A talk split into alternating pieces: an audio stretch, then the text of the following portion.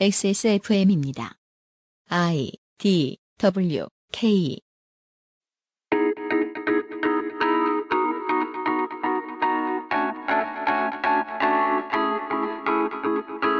그것은 알기 싫다 2017년 마지막 그리고 2018년 첫 번째 기획 대한민국 치킨전 한국과 치킨이 만났을 때 사람들 곁에 가장 친숙한 조연인 맥주에 대한 이야기를 들려드립니다. 2017년 마지막 목요일에 그것은 알기 싫다입니다.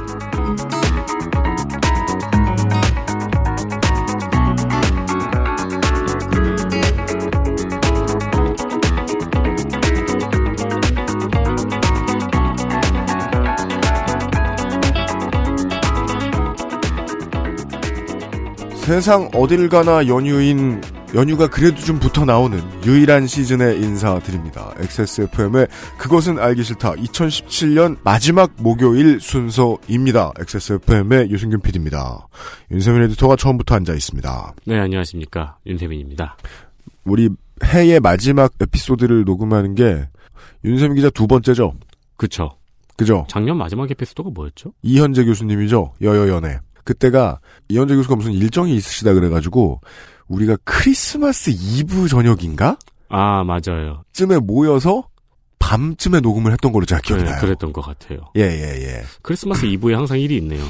그러네요. 이번 크리스마스 이브에는 우리 이브에 갔죠? 크리스마스에 갔나? 이브에. 예, 이브에는 요파시 공개방송하러 대전 갔다 왔고요.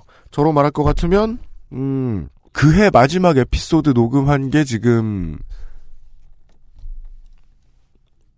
여섯 번째네요. 네. 좀 있으면 횟수로 7년째. 여러분은 언제쯤 그런 느낌을 받으셨습니까? 뭔가 운명 같다는 건요. 사람을 되게 막 그 두근거리게 만들고 감전된 것 같은 느낌을 주고 그런 게 아니고요. 시작한 지 얼마 안 됐는데 뭔가 앞으로 되게 당연할 것 같다는 느낌을 주는 무언가? 앞으로 계속 당연하게 이 일을 할 것 같다. 네, 저는 그런 느낌을 언제 받았냐면요. 네. 자기소개서를 한 두 자릿수 이상 몇십 개를 쓰면서 앞으로 계속 자기 소개서를 쓰기. 나는 평생 이걸 쓰다가 이걸 유서 삼아 죽을 것 같다. 자소서 책을 발간하고 죽을 것 같다. 저는 이남중 장남으로 태어나 죽었, 죽었습니다. 그러니까 나 채용하지 마, 이. 찾지도 마. 아. 오늘 한번 이게 대본을 쓰면서 살짝 생각을 해봤거든요. 그 알실 한 10회? 11회쯤 할 때, 이거 되게 당연하게 되게 오래 할 것 같은데라는 생각이. 사실 그때는 10일에도 지금 너무 오래 하고 있는데 라고 생각하시지 않았나요? 9회쯤 그 생각이 들었어요. 음, 이거 대선이니까 하긴 하는데, 앨범 내야 되는데? 네.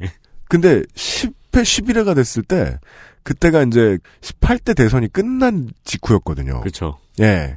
박근혜 정부의 시대가 열린 뒤였어요.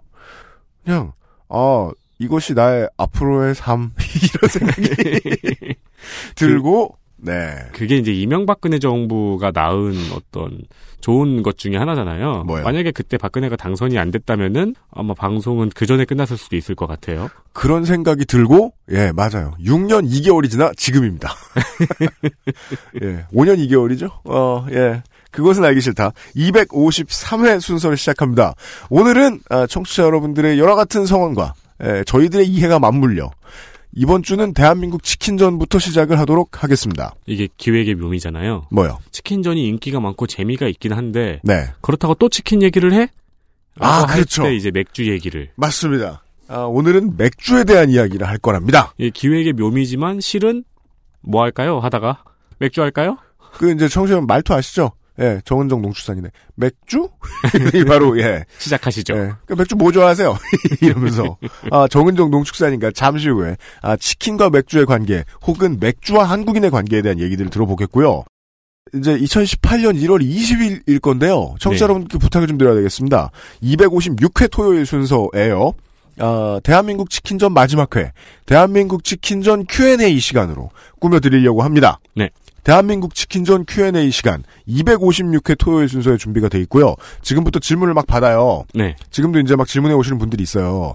순살 치킨은 뭘로 만드나요? 약간 거무튀튀한 색은 그냥 먹어도 되나요? 되게 다양한 질문. 닭꼬치는 정말 비둘기로 만드나요? 네. 먹는 것으로서의 치킨에 대한 이야기도 좋고요. 에, 나에게 돈을 벌어다 주는 치킨.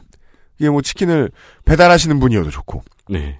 치킨 뭐 집 점장님이셔도 좋고, 어, 하림 일가의 회장님네 뭐 집에서 일하시는 분이셔도 좋고, 회장님이셔도 좋습니다. 회장님이셔도 좋습니다. 저희한테 항의를 하세요.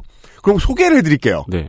그걸 이제 그 사연 소개라고 안 하고 반론권 음. 예, 사용이라고 하겠죠. 네. 그러면 그리고 이제 뭐 가능하시다면 치킨 본인도 괜찮으시고요. 치킨 산업에 얽혀 있는 모든 존재가 예, 다 사- 사연을 보내주시면 좋겠습니다. 그 중에 대다수가 아, 소비자이겠지만요. 질문이 소개된 분들께 선물을 지금 유면상 PD가 바깥에서 열심히 수소문하고 있습니다. 뭘 드릴진 모르겠습니다. 그러니까 xsfm25@gmail.com으로 메일을 보내 주시고요. 광고를 듣고 잠시 후에 뉴스 roundup 함께 하신 다음에 대한민국 치킨전 다섯 번째 시간 시작하도록 하겠습니다. 그것은 알기 싫다는 아임닭과 함께하는 집밥 같은 도시락, 아이멜 도시락에서 도와주고 있습니다. XSFM입니다. 가벼운 255에서 326kcal, 단백질, 최대 25g, 든든한 두 가지 고기 반찬, 초간편, 전자레인지에 3분 30초, 고민 없이 완벽한 식단의 도시락. 맛있는 취향 저격, 알웰 굿밸런스 도시락. 푸짐한 200g 밥도 있어요. 한방 건강학과 식품 영양학. 당신이 건강한 식탁에 대해 알 수 있는 모든 것. 2017년 12월 8일 원광 디지털대학교 한방 건강학과에서 당신의 시작을 기다립니다. 질리지 않는 여섯 가지 영양밥상. 맛있는 취향 저격, 아임웰 굿밸런스 도시락. 뉴스 roundup History in the making. 기억하면 쓸만한 뉴스들 몇 가지를 윤세민 에디터가 준비해 왔습니다. 네. 대학들 입학 원서 받고 나면은 건물 올라간다는 말 들어보셨어요? 윤세민 에디터가 갔던 대학교도 그랬을 것이고 윤세민 에디터가 갔던 대학교는 심지어 다른 대학교가 절대 안 바뀌는 게 바뀌었죠. 이름도 바뀌었어요. 그래서 지하철 역 이름도 바뀌었어요. 맞아요. 제가 다니던 학교도 계속해서 건물이 바뀌었어요. 네, 그게 돈은 어디서 나오냐? 그 원서비만 해도 건물값이 나온다라는 얘기까지 있었는데 그죠. 뭐 금값, 어, 반도체값 이런 얘기 많이 합니다만은 대학교 인지대 값이요. 자재에 비해 부가가치가 제일 높아요. 네. 한국에서. 그거 말고도 또 입학금이 있습니다. 어, 문재인 정부에서 입학금을 폐지하겠다는 공약을 실천하기 위해서 어, 일반 일단 4년제 국립대와 그리고 사립대 입학금이 폐지될 예정입니다. 네, 지난 가을에 이미 발표가 났습니다. 내년부터라고 당장. 그리고 여기에 전문대까지 입학금 폐지를 추진하고 있습니다. 네, 지금 이거는 어, 이번 주에 나온 뉴스입니다. 네. 한국 전문대학 교육협의체에서는 입학 절차에 실질적으로 쓰이는 비용만 입학금으로 징수하되 등록금을 포함한 수업료를 인상할 수 있도록 하는 요구안을 교육부에 제출했습니다. 네, 그래서 그 전문대학 교육협의체가 교육부로부터 들은 소리가 무엇인지를 여기서 다시 한번 유출을 할수 있게 됩니다.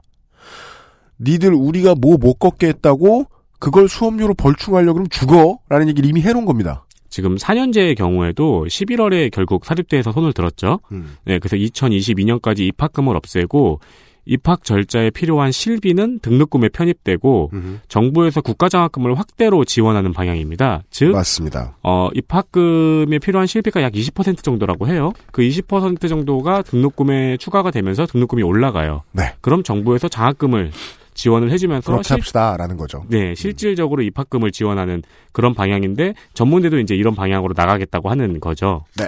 네. 4년제대는 지금 이미 이제 두 손 두 발 다 든 대학교들이 슬슬 생겨나고 있고요. 네. 가장 가까운 이유는요. 어, 1차원적, 1차적인 인간적인 이유는 재단 저 세무조사 들어올까봐 그게 이제 제일 크고요. 그 정부의 압박 이라는 이름이죠. 그래서 이제 먼저 손을 들어버리는 대학들이 있고 2020년에 될 때까지 장학금을 어떻게 좀 늘려줍사라고 어, 밀당을 하고 있는 대학 4년제 대학교들이 상당히 남아 있고요. 그리고 전문 대학교들은 입장이 많이 다르다고 하죠. 4년제 대학처럼 지원이 많이 들어오지 않으니까요. 그럼요. 요게 이제 실제 정무적 감각이 들어가야 되는 포인트입니다. 가장 중요한 행정적인 평행선. 전문대 협의체가 보기에 국가는 우리에게 돈을 그렇게 많이 주지 않아요. 음. 교육부가 보기에 너들은 작고 학생도 적어요.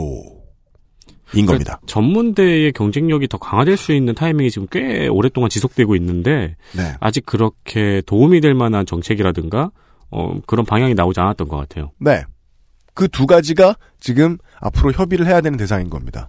어, 전문대의 경쟁력 강화와 서민 생활 비용 안정 이 네. 두 가지가 지금 약간 평행선인 상황인 것을 이 뉴스에서 확인하실 수 있습니다. 아, 그 다음을 보시죠. 사정 당국이 어디인지는 늘 궁금했는데 이거 솔직히 한 번씩 쳐보지 않았어요 네이버에? 사정 당국 어, 이번에는 민주당의 이건희 차명 계좌 테스크포스입니다. 그런 게 있습니다. 네. 네. 요즘 당은 이제 뭐 하면은 예전에는 땡땡 모임, 땡땡 협의회 이랬는데 요즘은 땡땡 TF죠 무조건. 네, TF란 말이 되게 유행하고 있어요. 맞습니다. 그 잘못 써서 TFT 팀이라고 쓰는 사람들도 있고. TFT 팀 귀여운데요? 네. 네.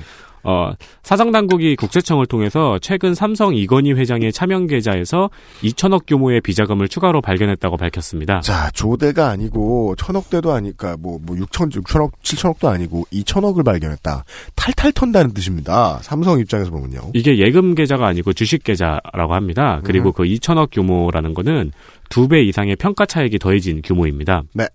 삼성 임직원의 명의로 흩어져 있다고 밝혔습니다. 네. 평가 차익이 더해져 있다는 거는 이것을 직접 쥐고 있는 입장에서는 이게 천억일 수도 있고 한 5, 600억일 수도 있다는 뜻입니다. 네. 이, 그, 이건희 회장의 비자금 논란은 5월에 이 회장의 한남동 자택 공사 대금이 다른 계좌에서 지출된 것을 발견한 것이 시작이었죠. 그렇습니다. 뭐 낼 때는 좀 나가는 계좌가 일관돼 있어야 되는데 말이에요. 그래서 이 공사 대금의 출처가 일단 비자금인데 이게 2008년에 삼성 특검에서 찾아낸 그 비자금 계좌냐 네. 아니면 새로운 비자금이냐라는 의심이 있었는데 음. 새로운 비자금 계좌가 지금 발견이 된 거죠. 네.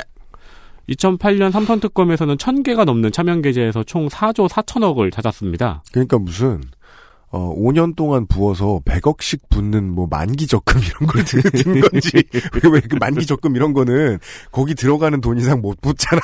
네. 우리가 생각했을 때 그건가 싶기도 하고 뭘 천 개나 운영해. 그리고 이번에 국세청 압수수색을 통해서 추가로 200개의 계좌를 더 찾아낸 겁니다. 그렇습니다. 이거는 정말이지 중동의 부자가 리니지를 하면 이렇게 할 것 같아요. 네. 아니 그 저기 성주를 한 수천 명을 고용해서 저기 이제 알바몬에 공고가 떴다고 올라왔다고 생각을 해봐요. 네. 그래서 무슨 엑셀 정리하는 알바 해가지고 갔어요. 그러니까 음. 무슨 내용을 정리하는 건가요? 그러니까 음 이건희 회장의 계좌를 정리하면 돼. 그래서 음 그럼 몇 개 안 하겠는데 하고 딱 앉아보니까 1200개. 우리 사단의 병사들만큼 많은 거예요. 네. 어 이로써 비자금이 5조를 향해 달려가고 있습니다. 그렇습니다. 삼성 관계자는 회사 돈을 횡령한 게 아니고 이병철 회장으로부터 물려받은 상속 재산이라고 밝혔습니다. 이 삼성의 해명이 제일 재밌죠. 어, 이건희 회장이 상속받지 않은 것이 뭐가 있습니까? 그, 어디까지가 상속이고, 어디까지가 스스로 창출해낸 것이냐를, 과 계란을 가르자, 이런 말을 하고 있는 것 같은데, 삼성 내부에서 가장 답답해 할 만한 제일 중요한 주제 의식은, 우리가 상속 절차를 너무 늦게 한다. 이명박근혜 때 다 끝냈어야 했다. 그렇죠. 혹은 뭐 문민정부 때부터 시작하던 기, 대기업들도 있고 생각해 보자고요. LG GS, 현대차 현대백화점 그룹, SK, 뭐 가장 최근에 신세계가 있었습니다. 그게 아마 2015년이었을 겁니다. 그 차명 주식을 한번 실명 전환을 했습니다. 그래서 이제 그러니까 좀 남은 큰 줄기가 삼성밖에 없어요. 상속 절차가 이재용 부회장의 대학생 시절부터 이뤄지던 거였잖아요. 그 원래 모든 대기업이 아기가 태어나기 전부터 마치 그 어, 어린이집 줄 서듯이 주식 차명 만들고 계좌 여러 개 만들고 준비는 다 했을 겁니다. 근데 완성이 너무 늦었다는 거예요. 네. 삼성 입장에서는 그게 가장 큰 불만일 겁니다. 내부에서도 이거 왜 이렇게 늦게 했나? 그리고 이거를 너무 너무 늦게 했고 그 중간에 최순실이 끼는 바람에 국민연금을 크게 건드렸고 그러다 여기까지 온 거죠. 네. 그러니까 그 몇 가지 브레이크가 아니었으면 다른 대기업들이 뭐 형제의 난을 통해서 갈라지거나 뭐 새로 재편되거나 하는 방식 어떻게든 해서 안착했을 겁니다. 롯데 형제의 난도 이거보다는 훨씬 작은 미풍으로 끝이 났거든요. 네. 다른 대기업들이랑 비교했을 때는 지금 크나큰 공포에 사로잡혀 있을 것이다. 왜요? 이 건을 통해서 여당은요. 지난 국감 때 말씀드렸죠. 적폐청산을 오랫동안 하는 게 소원입니다. 최소한 내년 정도는 적폐청산 전국으로 계속 끌고 가는 게 소원입니다. 가장 중요한 예쁘자 예쁘디 예쁜 볼 때마다 예뻐 죽겠는 조연이 누구죠? 어맹푸가 있죠. 삼성은 계속 거기에 덜미를 붙잡혀 있을 겁니다. 박근혜 피고인이 대통령까지 갔던 가장 주요한 경력은 물론 아버지 때문이 제일 컸고요. 그 외에는 선거의 여왕이라는 이름이 있었죠. 그렇습니다. Queen of campaign. 네. 이게 내년에 있을 지방선거가 중요한 이유 중 하나입니다. 아, 왕이 사라졌군요. 그렇죠. ladder 1위가 빠졌어요. 네. 그리고 레더 1위가 홍준표야. 어, 홍준표 대표는 부산, 인천, 대구, 울산, 경북, 경남의 단체장을 지켜내지 못하면 대표직을 사퇴하겠다고 발언한 바 있습니다. 여기가 현직 자유한국당 단체장이 있는 곳이죠. 그렇습니다. 어, 일단 부산시장으로 거명되었던 장재국 동서대 총장이 페이스북을 통해서 출마하지 않겠다고 밝혔습니다. 다급했던 거예요. 뭐가요? 생각을 해보고 내가 장고를 때린다. 네. 그러면 그 사이에 인터뷰도 붙고요. 그쵸. 예. 당적이라도 사실 내가 하나 파놓은 거 있다. 음. 그럼 당에 가서 이야기를 해도 되고요. 네. 당에 가서 그 close 회의 하지 말고 오픈 석상에서 고사하는 모습을 예쁘게 보여줄 수도 있어요. 음. 페이스북에 썼다는 건 뭡니까? 첫날 찬 겁니다. 음, 대시 들어오자마자 찬 겁니다. 약간 친한 뭐 선후배가 이제 사실은 친구 관계는 유지하고 싶어요. 그런 사람이 대시했어요. 네. 그걸 페이스북에 조리돌림 하지 않습니다. 다급하게 찬 겁니다, 지금 이건. 그 장재욱 총장의 페이스북 메시지의 마지막 그 글이 뭐예요? 마지막 문장이 뭐였죠? 다시는 이런 얘기가 안 나왔으면 좋겠습니다. 였거든요. 진짜 하기 싫은 겁니다. 네. 제 친구 중에 별명이 친구인 애가 있는데 뭐요, 왜요? 그냥 아! 그냥 편한 친구로 지내자란 말을 너무 많이 들어서 이복의 김친구. 올해는 연애하게나 덕담하고.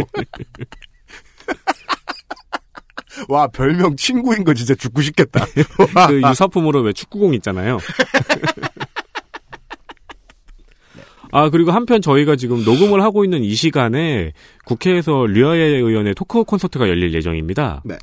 그리고 저는 크리스마스에 라이언 인형을 뽑겠다고 여섯 판을 했는데 못 뽑았어요. 맞습니다. 부럽네요 라이언 인형. 그래서 말이에요. 그 땡땡호 은행에서 네. 지금 새로운 그 라이언 카드가 나온다고. 아 그런다고 하대요. 예, 그래서 그 서- 신청하면 777명한테 라이언 lucky box를 증정한대요. 아 진짜요? 제가 원래 이벤트 참여 안 하거든요. 네. 그, 그 우리 집안 단톡방에 이거 저 이벤트 홍보도 하고요. 왜? 다 류여해 전 위원 때문입니다. 외로울 때는 라이언이에요. 보기만 해도 부러워 죽겠죠. 그러니까 저 사람 왜 저래 이런 생각보다 우와 라이언 무지도 아니야. 네. 어피치도 아니야. 라이언. 그 아 뭐 류여해 얘기하기 전에 도지사하고 광역자치 시장 후보 나올 자유한국당의 하마평 놀고 있는 사람들 네. 이 지금 속속 발 빼고 있다. 네. 라는 얘기가 나오고 있습니다. 가장 센 곳은 이제 뭐 경기도하고 서울시니까 그렇죠. 경기도 서울시에 오르내리던 사람들 지금 가만히 있습니다. 음. 오세훈 전 시장 아무리 초간 좋은 걸로 이제 우리에게 되게 친숙한 사람이라도 지금 상황은 알거든요. 그리고 뭐 얘기 나오고 있는 사람 또 누구 있을까요? 홍정욱 전 의원. 네. 이런 거 이제 시사 프로처럼 굴어봅시다. 이 사람 이번에 안 나옵니다. 왜요? 될 곳이 없고 음. 될 당이 없습니다. 뒤집어 생각해보죠. 이 사람이 민주당으로 나와도 안 될 겁니다. 민주당에 크나큰 손해를 끼칠 거예요. 민주당이라고 못 갈 이유 없습니다. 본인이 생각했을 땐 그림이 예뻐요. 지금 홍정욱 얘기를 제가 가끔 드리는데, 왜냐면 언젠가 갑툭 튀해가지고 뭔가 얻어갈 게 있다고 생각을 하는 사람이니까요. 그렇지 않은 이상 지금 자신이 회장이죠, 회장. 홍정욱 회장이라고 불러드려야죠. 네. 이 헤럴드 운영하면서 어, 사회적 기업도 많이 하고 되게 눈에 띌 만한 좀 그림이 예뻐 보이는 기업들 창업해가지고 운영하는 거 되게 많이 합니다. 네. 그 무슨 식품 관- 관련된 거하고 그 다음에 교양서 관련된 거하고 뭐 이런 자기 아이템으로 만들어서 운영하고 있어요. 음. 이 사람도 계속해서 눈치를 보고 있을 텐데 이번은 절대로 아닐 거예요. 재밌는 게 보수 언론들이 지선이나 총선 때 대해서 하마평 오르내릴 때 보면 네. 꼭 홍정욱 회장 빠는 기사들을 먼저 내보냅니다. 허락받은 게 아닐 것 같다. 바람이 불기 전에 눕는 행위인데요. 음, 네. 이 집이 얼마나 좋은 집이고 이 사람이 얼마나 금수저고 완전 잘생김 뭐 하버드 뭐 어쩌고저쩌고 되게 로맨틱한 기사네요. 그러면은 단 한 명을 위한 기사잖아요. 쭉 풀어요. 그 기사에 나오는데요. 저는 예, 홍정욱 씨 이번에 출마 안 한다 하면 바보다. 예, 라고 말씀드리고 싶어요. 왜냐면, 아까 그 말씀드려야 말았죠. 본인의 정치적인 그림도 한나라당과 척을 지는 그림을 만들어내고 정계 은퇴를 했단 말이죠. FTA 비준 안 하고 빠지면서 이제 정치 안 하겠다고 선언을 했단 말이에요. 그리고 돌아올 각을 재는 건데, 돌아갈 만한 당은 당연히 자유한국당이 아닙니다. 그리고. 돌아갈 만한 당은 지금 아직 당 노릇도 못하고 있습니다. 음. 이번 주쯤에 이제 가장 많이 지방선거와 관련돼서 나오는 기사들은 어, 한국당이 혹은 야당 거의 전부가 정의당을 제외하면 후보 찾기 어렵다 라는 네. 얘기들 하고 있을 건데요. 지난 10년간 9년간은 6대 4 정도의 기울어진 운동장이라면 지금은 블랙홀이죠. 지금 상황하고 가장 비슷하게 제가 예, 예를 들고 싶은 거는 올 시즌의 잉글랜드 프리미어 리그입니다. 그래요, 올 시즌. 맨시티가 현재 무패고 제가 알기로는 지금 크리스마스 때까지 현재 기준으로 2위하고 승점이 13점 차인데 이게 잉글랜드 프리미어리그의 기록이라고 하죠. 오. 올 시즌은 이제 맨시티와 난장이들의 음. 경쟁의 그림인데 물론 뭐 이러다가 뒤집힌 사례도 옛날에 있고 그랬습니다만은 거의 이 정도입니다.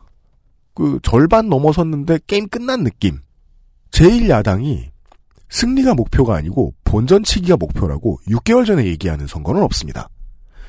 거의 모든 야당이요. 6개월 전에는요. 자기한테 장밋빛 데이터를 마구 여기저기서 수주를 받아 저 발줄 때려가지고 받아와서 풉니다. 네. 이번에 장난 아니다. 몇 개 더 되고 우리 안 가는 어떤 지역, 우리는 못 들어가는 불모지 어떤 지역에도 지금 되려 그런다. 이런 얘기를 풀거든요.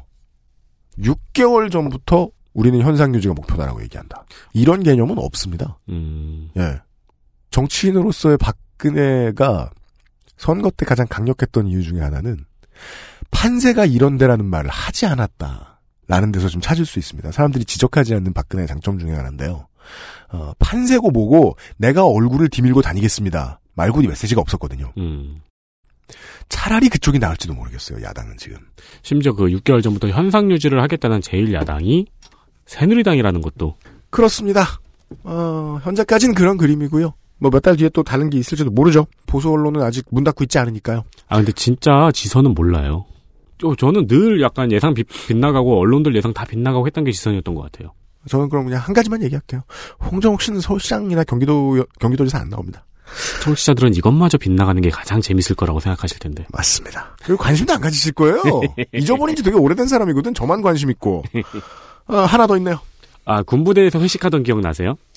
저는 군단급이고 서울에 있던 부대를 나와서 네. 잘 먹었어요. 저는 전방이어서 네. 좀 민통선 아니어서 네. 회식은 그냥 PX에서 냉동 돌려 먹는 게 전부였어요. 그렇죠. 네. 그게 무슨 회식이야. 간식이지. 얼마나 맛있는데요. 우리는 매일 저녁 갔는데, PPX는. 아니 짬뽕면에 참치 넣어서 돌려 드셔봤어요?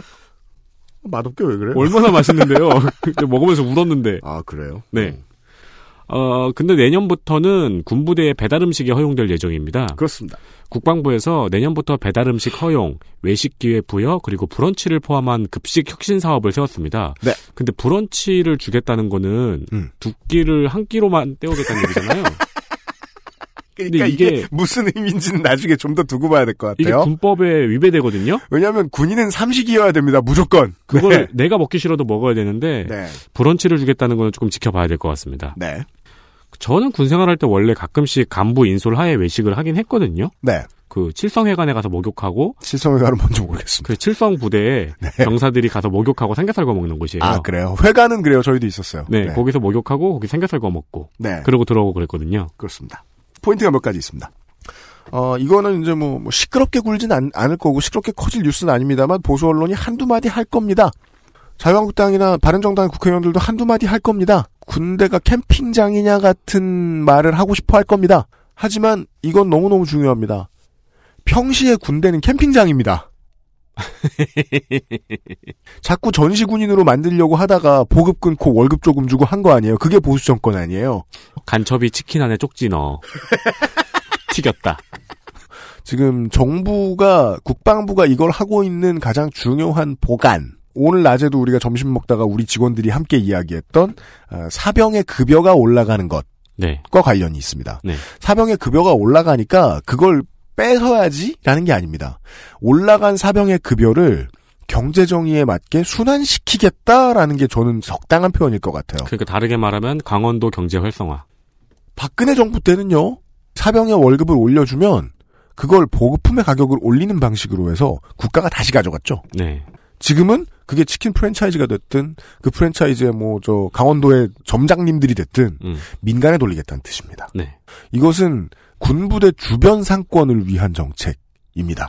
네, 이거 진짜 음, 되게 여러모로 심각해요. 저 군대 있을 때는 이수 지역이 읍내밖에 안 됐거든요. 네, 그러니까 외출 나가면 외출 외박 나가면 읍내에서 잤어야 됐어요. 여인숙에 7만 원 주고. 그렇죠. 그거를 저 그 복무 기간에 춘천까지 넓히려고 사단장이 했었는데 네, 그 상인들이 목숨 걸고 반대했어요. 그래서 맞아요. 못 넓혔어요. 맞아요. 그건 사단장급으로 못해요. 국가 차원으로 움직여야 되는 부분입니다. 그러니까요. 왜냐하면 박근혜 정부 때처럼 사병의 월급을 국가가 다시 빼앗아가지 않는 시스템이라면 이 올라간 사병의 월급은 어떠한 경제권을 형성하게 되어 있습니다. 그걸 지금부터 국가가 만들어야 돼요. 그런 신호탄에 대한 기사였습니다. 여기까지가 예, 이번 주의 뉴스 라운드 하죠. 예, 아, 윤세민 에디터 수고했습니다. 네, 감사합니다. 그것은 알기 싫다는 면역 과민 반응 개선에 도움을 줄 수도 있는 바이로메드 알렉스에서 도와주고 있습니다. XSFM입니다. 사람들은 면역 과민 반응을 잘 알지 못합니다. 그러나 우리가 말할 수 있는 것은 단 한 가지. 알렉스는 면역 과민 반응 개선에 도움을 줄 수 있는 건강 기능식품입니다. 혹시 광고를 듣고 계시는 본인이 면역 과민 반응이라고 생각하신다면 알렉스가 당신에게 도움이 되어 드릴 수 있다는 말이죠. 비싸서 안 사시겠다고요? 그럼 당신이 지금까지 그것 때문에 쓴 비용이 얼마인지 계산해 보세요.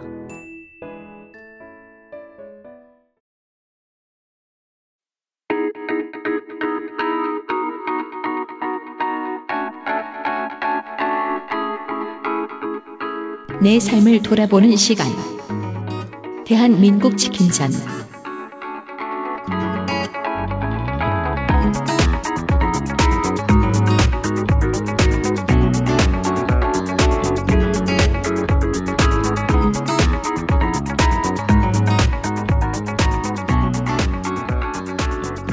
253회 그것은 알기 싫다 목요일 순서 어, 목요일로 땡겨왔습니다. 그, 뭐, 청취자 여러분들의 반응이 좋고, 어, 열심히 들어주고 계셔서 감사하긴 한데, 네. 어, 그 알실의 마지막, 그해 마지막 방송은 언제나, 그, 그해 가장 의미가 큰 이야기들을 선정해서 저희들이 내보내드리고 있거든요. 네네. 그래서, 그, 이거 하긴 좀 자존심 상해서, PD 입장에서, 목요일로 당겼습니다. 우리 딴, 우리 딴 거 많다. 우리 딴 거 많은데 치킨에 휘둘리지 않겠다. 왜냐하면 녹음할 때 휘둘리는 것만으로도 충분하다. 우리 그래서 오 우와 우와 지금 알았어요. 지금 알았어요. 지금 알았어요. 이거 몇 번이나 해. 자존심 상한다. 목요일로 당겨 왔습니다. 네. 다섯 번째 대한민국 치킨전. 정은정 농축산인가 오늘도 함께 하도록 하겠습니다. 추운데 오시느라 고생 많으셨습니다. 왜요? 남양주에서 오시거든. 네. 멉니다, 진짜로. 남양주에서 오시는 출연자가 둘이네요. 그렇죠. 아, 저 덕질을 하시는 분이 계신데요. 음. 네. 어, 그분은 각종 저 덕축 산업에 대해서 많이 알고 계세요. 네. 도축사. 네. 그 정형사 되는 거 진짜 어려워요. 뭐가요? 정형사, 그러니까 그, 그 왜, 돼지 잡고 하는 거, 그걸 정형사라고 하거든요. 그래요? 부위별로, 하는 그 자격증도 있어야 돼요. 네. 그게 굉장히 어렵고 수입도 굉장히 높은데도 기피 직업이어가지고 우리나라 백정 막 이제 이런 네. 게 있으니까. 네. 갑자기 딴 얘기 시작하지 마시고요. 오늘은 원래 무슨 얘기를 하시기로 하셨더라? 맥주요. 그렇습니다. 삐로. 네. 맥주에 대한 이야기를 하도록 하겠습니다. 저 단어 방금 들으신 거 무슨 소린지 모르시겠죠? 왜냐면은 할머니, 할아버지께서 하시다가 돌아가신 이야기 단어니까요. 삐루. 네 남아비로 아, 맥주 땡겨. 네. 맥주에 대한 이야기를 해보도록 하겠습니다. 왜요? 치킨 얘기를 하고 있었으니까요. 네. 네. 좋습니다. 왜냐하면 이 책을 쓸 때 제가 맥주 산업을 많이 조사를 했어요. 네. 근데 이게 편집당했어요. 통편집. 거의. 왜요? 치킨 얘기만 하자. 아, 아. 그러니까 이게 거의 책 한 것만큼 나오니까. 책도 책도 이렇게 쓰셨군요. 네, 그래서 그리고 사실 치킨 얘기만 나오는 책이겠거니 하고 펼쳐 보면 너무 두꺼워요. 네. 음. 네. 그래서 좀 맥주 산업 부분이 약간 간단하게 단신 처리가 된 거죠. 음. 음. 사실 이것도 뭐 거의 전쟁 산업이니까. 책에서는 들으실 수 없는 얘기입니다. 네. 맥주. 네. 어디서부터 시작할까? 무슨 맥주 좋아하세요? 거, 딱 거기서부터 예, 시작하시는군요. 예, 피디님. 저는요, 취향이 잘 안 생기는 사람입니다. 음. 그리고 취향도 비싼 취향을 가지려고 하지 않는 사람입니다. 산미구엘 좋아하지 않으세요? 밀러랑? 산미겔 음. 좋아하는데요. 산미겔을 왜 좋아하냐면 필리핀에서 가장 만만한 맥주거든요. 음, 맞아요. 쌈미구엘. 예. 보통 이제 한국에서 먹는 라거들하고 다르느냐? 아닙니다. 그 제가 되게 좋아하는 게 밀로랑 버드아이스랑 산미겔인데 다 그놈이 그놈이에요, 솔직히. 음, 음, 음, 음. 예. 맞아요. 예. 쌈무구엘 얘기 나오니까 그걸 꼭지 따서 가보면, 어, 아시아. 프리스타일러. 네. 그 라인 릴, 주고. 릴 디키 같으죠? 예, 라인. 네. 쌈미구엘 맥주가 한국 맥주랑 맛이 비슷하다. 이거 굉장히 중요한 핵심인 것 같아요. 그게 왜 핵심이에요? 어, 맥주하고, 자, 치맥, 그리고 하나도 약속되지 않았는데, 우리 들어오기 전에. 그게 왜 중요해요? 쌈미구엘이 그 아시아에서 네. 가장 먼저 코카콜라를 생산한. 라인이에요. 네. 자, 코카콜라, 우리나라 코카콜라는 어디서 나왔었죠? 두산 그룹이 갖고 두산에서 있다. 나왔어요. 두산에서 갖고 있으니까 코카콜라, 두산은 오비 맥주잖아요. 네. 콜라 만들려면 뭐가 필요하냐면 병이 필요하고요. 네. 물이 필요하고요. 네. 병 뚜껑이 필요하고요. 음. 그리고 그 컨베이어 벨트 시스템이 있고 탄산이 필요한 거죠. 네. 옥수수도 필요합니다만, 네. 그건 뭐, 어, 지난 시간에 많이 얘기했고요. 자, 탄산이 필요한데 네. 거기다 탄산해서 잘 조합하면 그게 콜라고요. 그 네. 라인에다가 맥주, 호프향, 그러니까 그 호프향 집어넣으면 그게 맥주가 돼요. 그래서 에이 설마요. 모든 전 세계에 단순화의 왕이셔. 네. 코카콜라를 생산하는 그 보틀러라고 얘기하거든요. 네. 그러니까 맥주 얘기하려면 어쩔 수 없이 콜라 얘기를 해야 되는데 보틀러라고 하는 거는 병입 회사라는 거예요. 그러니까 네. 병에다가 맞습니다. 집어넣는다. 그러면은 코카콜라 본사는 미국에 있지만 음. 각 권역별 그러니까 각그 제조원이 달라요. 제조원에서 어떻게 해야 되냐면 중국은 최초에 코카콜라는 칭따오에서 만들었어요. 청도 음. 맥주. 네. 판단하는 거예요. 코카콜라 본사에서 아 내가 이제 저기 진출해야 되는데 콜라를 생산하려면 누가 있겠는공 하면은 OEM 당연히- factory 줘야 되는데, 네. 맥주 회사가 있는 곳. 당연히 맥주 회사밖에 그거를 감당할 수 없어요. 그리고 처음 들어간 곳은 인구가 많고, 네. 그 다음에 공업화가 시작되기 시작한, 네. 뭐 그러니까 그런 나라 맥주가 많은데, 들어오죠. 그 중에 필리핀. 네. 그리고 많은 미국 업체들은 처음에 진출할 때 필리핀을 선호하죠. 그렇죠. 예, 직원들이 나가도 말도 통하고, 인력도 인, 인건비도 싸고 그리고 대부분의 문화가 미국하고 타이밍이 잘 맞아서. 맞아요. 예. 그래서 우리나라는 당연히 코카콜라 들어왔을 때 이름은 뭐 한양식품 이랬는데 사실은 이제 두산의 계열사라고 보면 되고요. 그리고 그러니까 제조원은 결코 한양에 있지 않아요. 예. 양산하고요, 광주하고요, 여주하고요, 천안에 있어요. 그왜 경기 다니면 지하수 문제 때문에 그래요. 음. 물을 충분히 이제 수원지를 확보할 수 있어야 되니까. 네. 그래서 우리나라는 당연히 처음부터 두산그룹이 콜라도 갖고 오고 그리고 오비 맥주도 갖고 있는데 음. 이 오비 맥주의 역사를 거슬러 거슬러 올라가면은 네. 사실은 일제 시대까지 거슬러 올라갈 수밖에 없는 거죠. 음. 그때 우리나라 맥주가 뭐가 있었냐면 삿포로 맥주에서 나오는 에비스 맥주. 에비수. 예, 에비수. 근데 그게 언제 우리나라 처음 들어왔냐면 1876년이에요. 제가 궁금해서 그런 걸 뒤져본 적이 있어요. 예. 대체 저, 저 맥주 회사하고, 그, 청바지 만드는 업체 무슨 관계인가? 음. 관계가 없는 것 같더군요. 없죠. 네. 아, 이름이 에비수잖아, 둘 다. 네.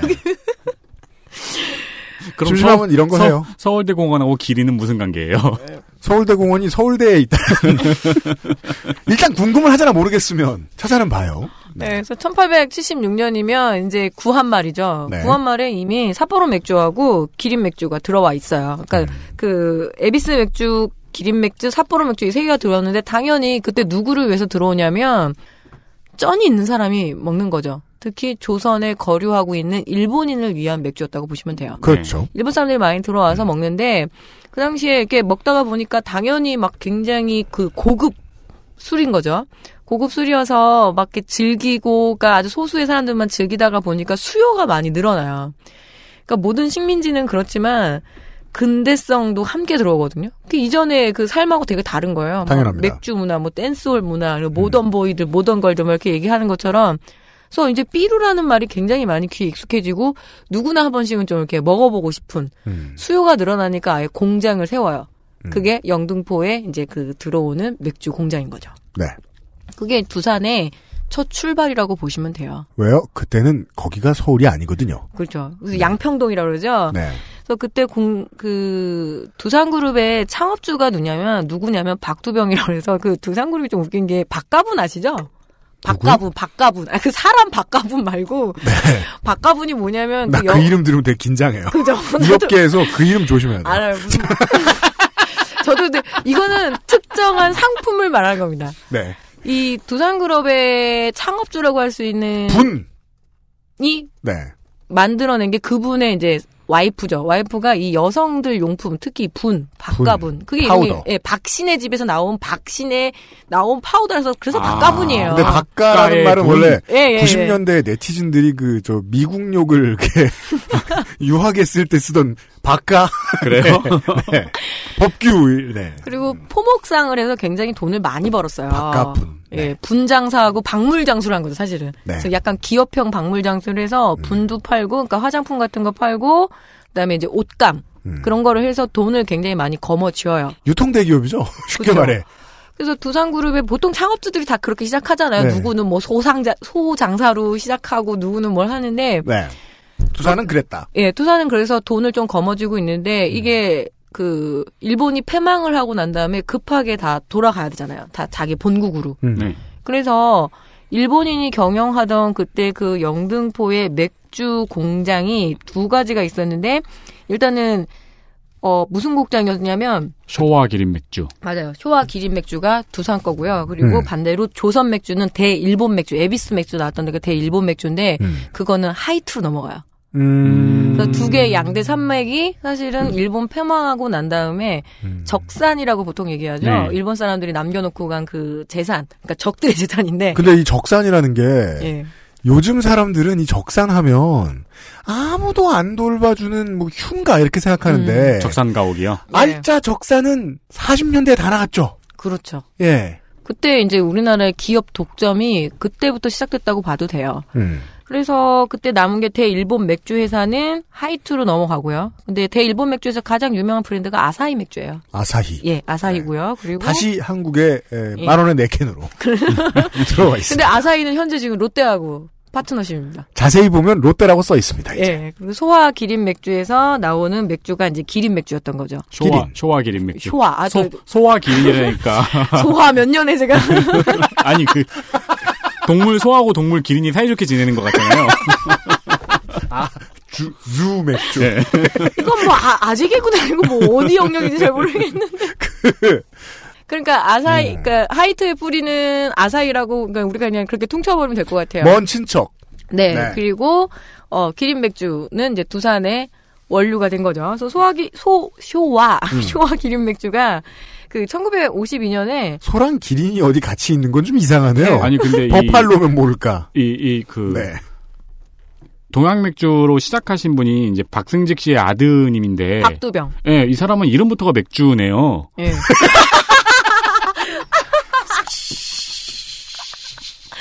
어, 촌철살인. 그게 그 형제가 세 병, 네 병.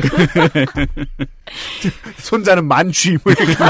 네, 알겠습니다. 그런 다음에 그 손자가 애를 낳으면 이제 통풍이 되는 거죠.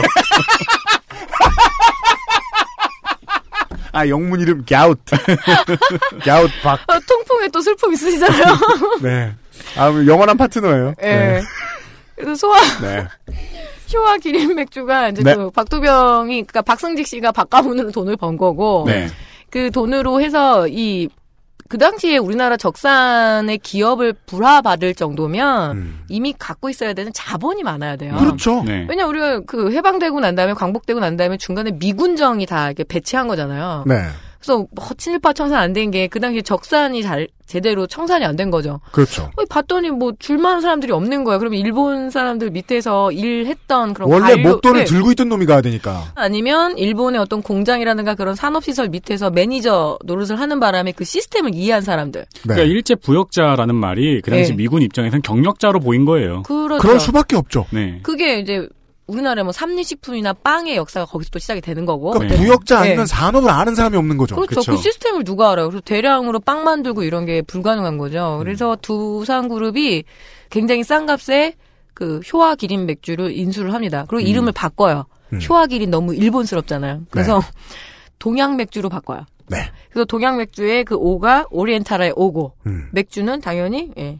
brewery. 아, 지금 brewery. 알았네요. brewery. 그럼 오비를 뭘로 하신 거예요? 오늘의 첫 지금 알았네요가 나왔습니다. 아, Oriental의 Oriental brewery. 어, 이건 한화가 한국 화약인 거 이후로 두 번째 쇼크네요. 개 충격이에요. CJ가 제일 제당인 건 알고 계시죠? 아, 그건 알고 있었는데. 네. LG가 럭키 금성이에요. CGV도 지지난 줄 알았잖아요. 아, 맞아요. 그래서 오비 맥주 해서 만들어낸 게 그 당시에 이제 오비 맥주고 그리고 우리가 먹게 되는 거죠. 한편으로는 예 그때 하이트 맥주를 만들어서 뭐냐면 크라운 맥주라고 기억하실 겁니다. 네. 크라운 맥주였습니다. 롤렉, 롤렉스 마크. 예. 네. 네. 네. 네. 양대 산맥이요. 그러니까 맥주 회사를 딱 두 개만 허락을 해줬어요. 그렇습니다. 그냥 또 박정희 입장에서 여러 개 생기면 이게 들어오는 구찌가 작아지잖아요. 음. 그래서 시장을 어떻게 양분을 하냐면 60대 40도 아니야. 약간 뭐 65대 뭐 45 이런 식으로 해서 시장을 아주 정확하게 양분을 해요. 그러니까 한국 맥주가 왜 맛이 없냐고 얘기하면 막 요새는 아니다라고 얘기하는데 그거는 독점이니까 맛을 맛을 개발할 필요가 없어요.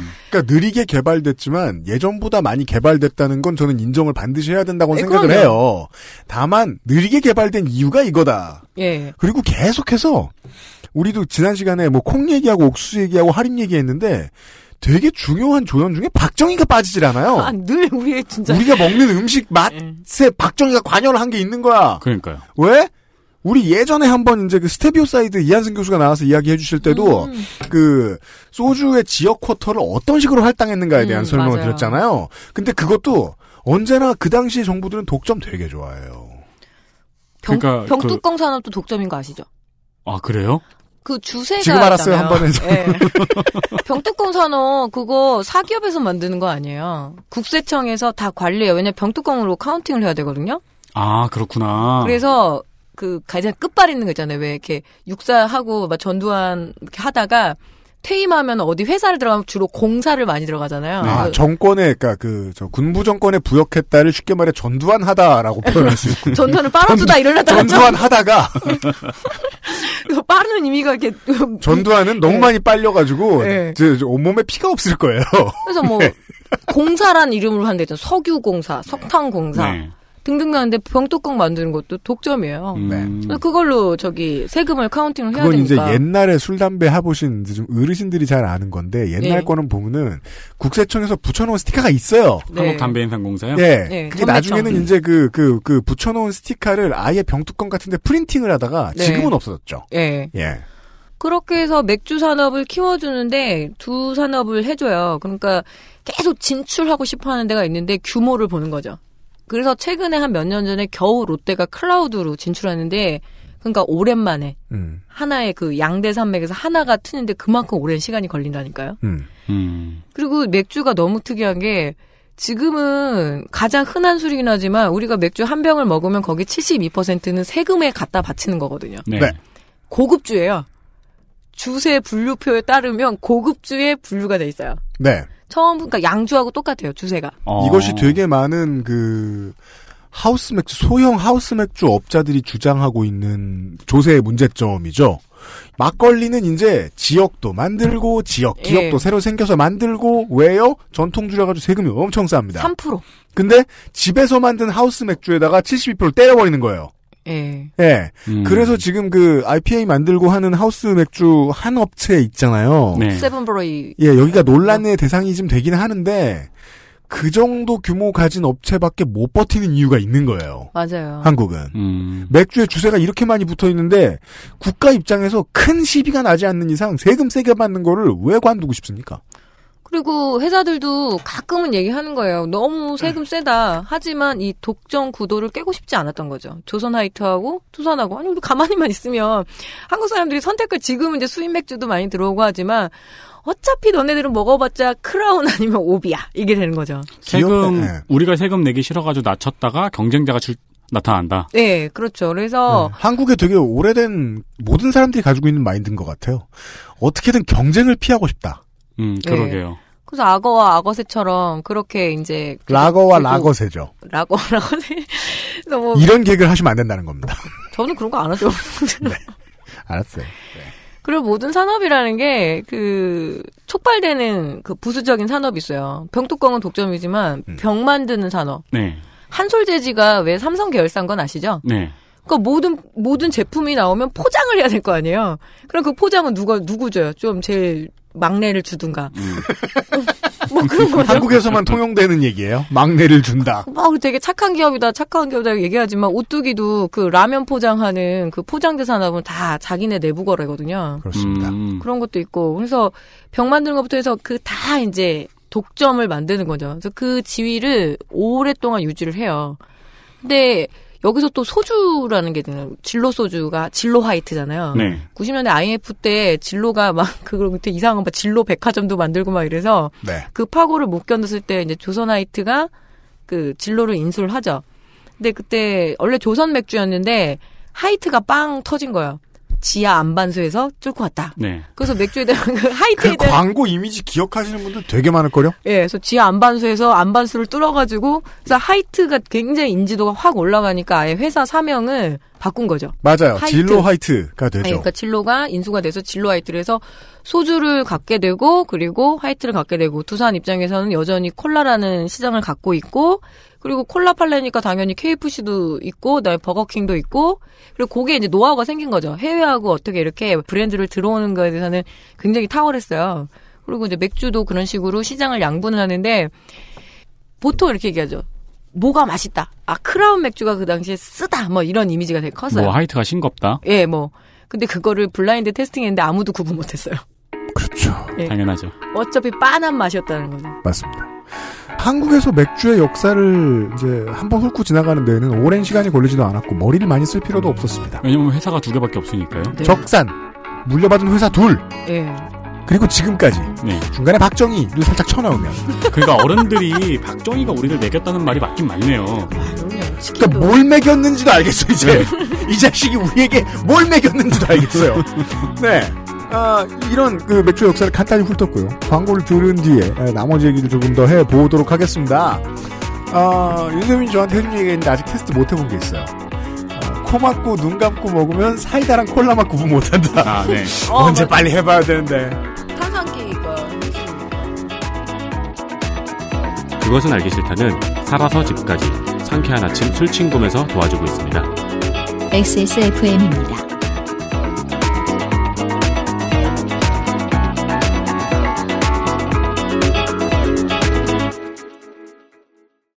태초에 하나님이 술 친구문 술 친구문 창조하셨습니다. 어쩐지 하느님이 술만 내리실 리가 없습니다.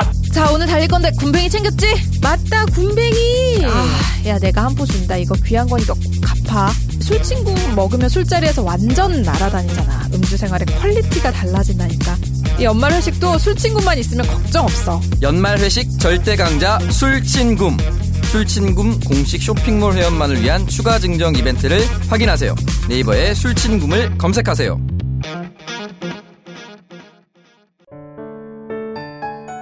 면역 과민 반응 개선용 건강기능식품 알렉스. 면역 과민 반응 개선 기능으로 국내 최초 식약처 개별 인정을 받았습니다. 써보신 분들의 반응을 알아보세요.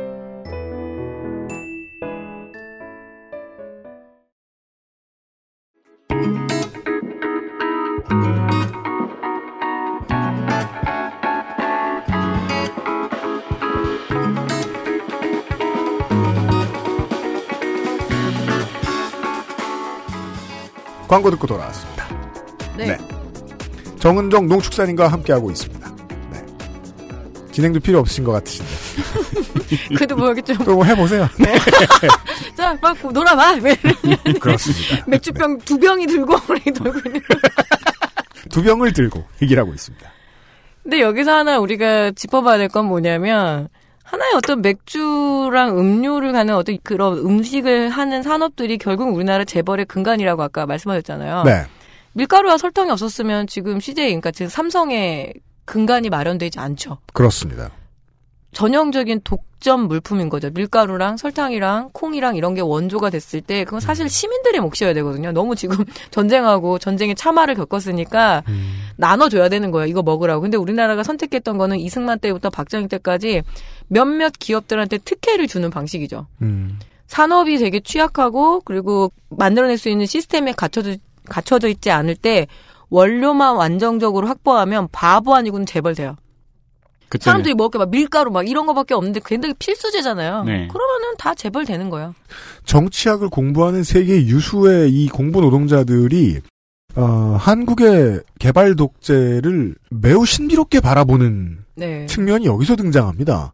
국가가 어거지로 만들어내준 이 대기업 한국 모델이죠 재벌 C H A B U L인가 B O L인가 이 재벌이 현재까지 성공하고 있기 때문입니다.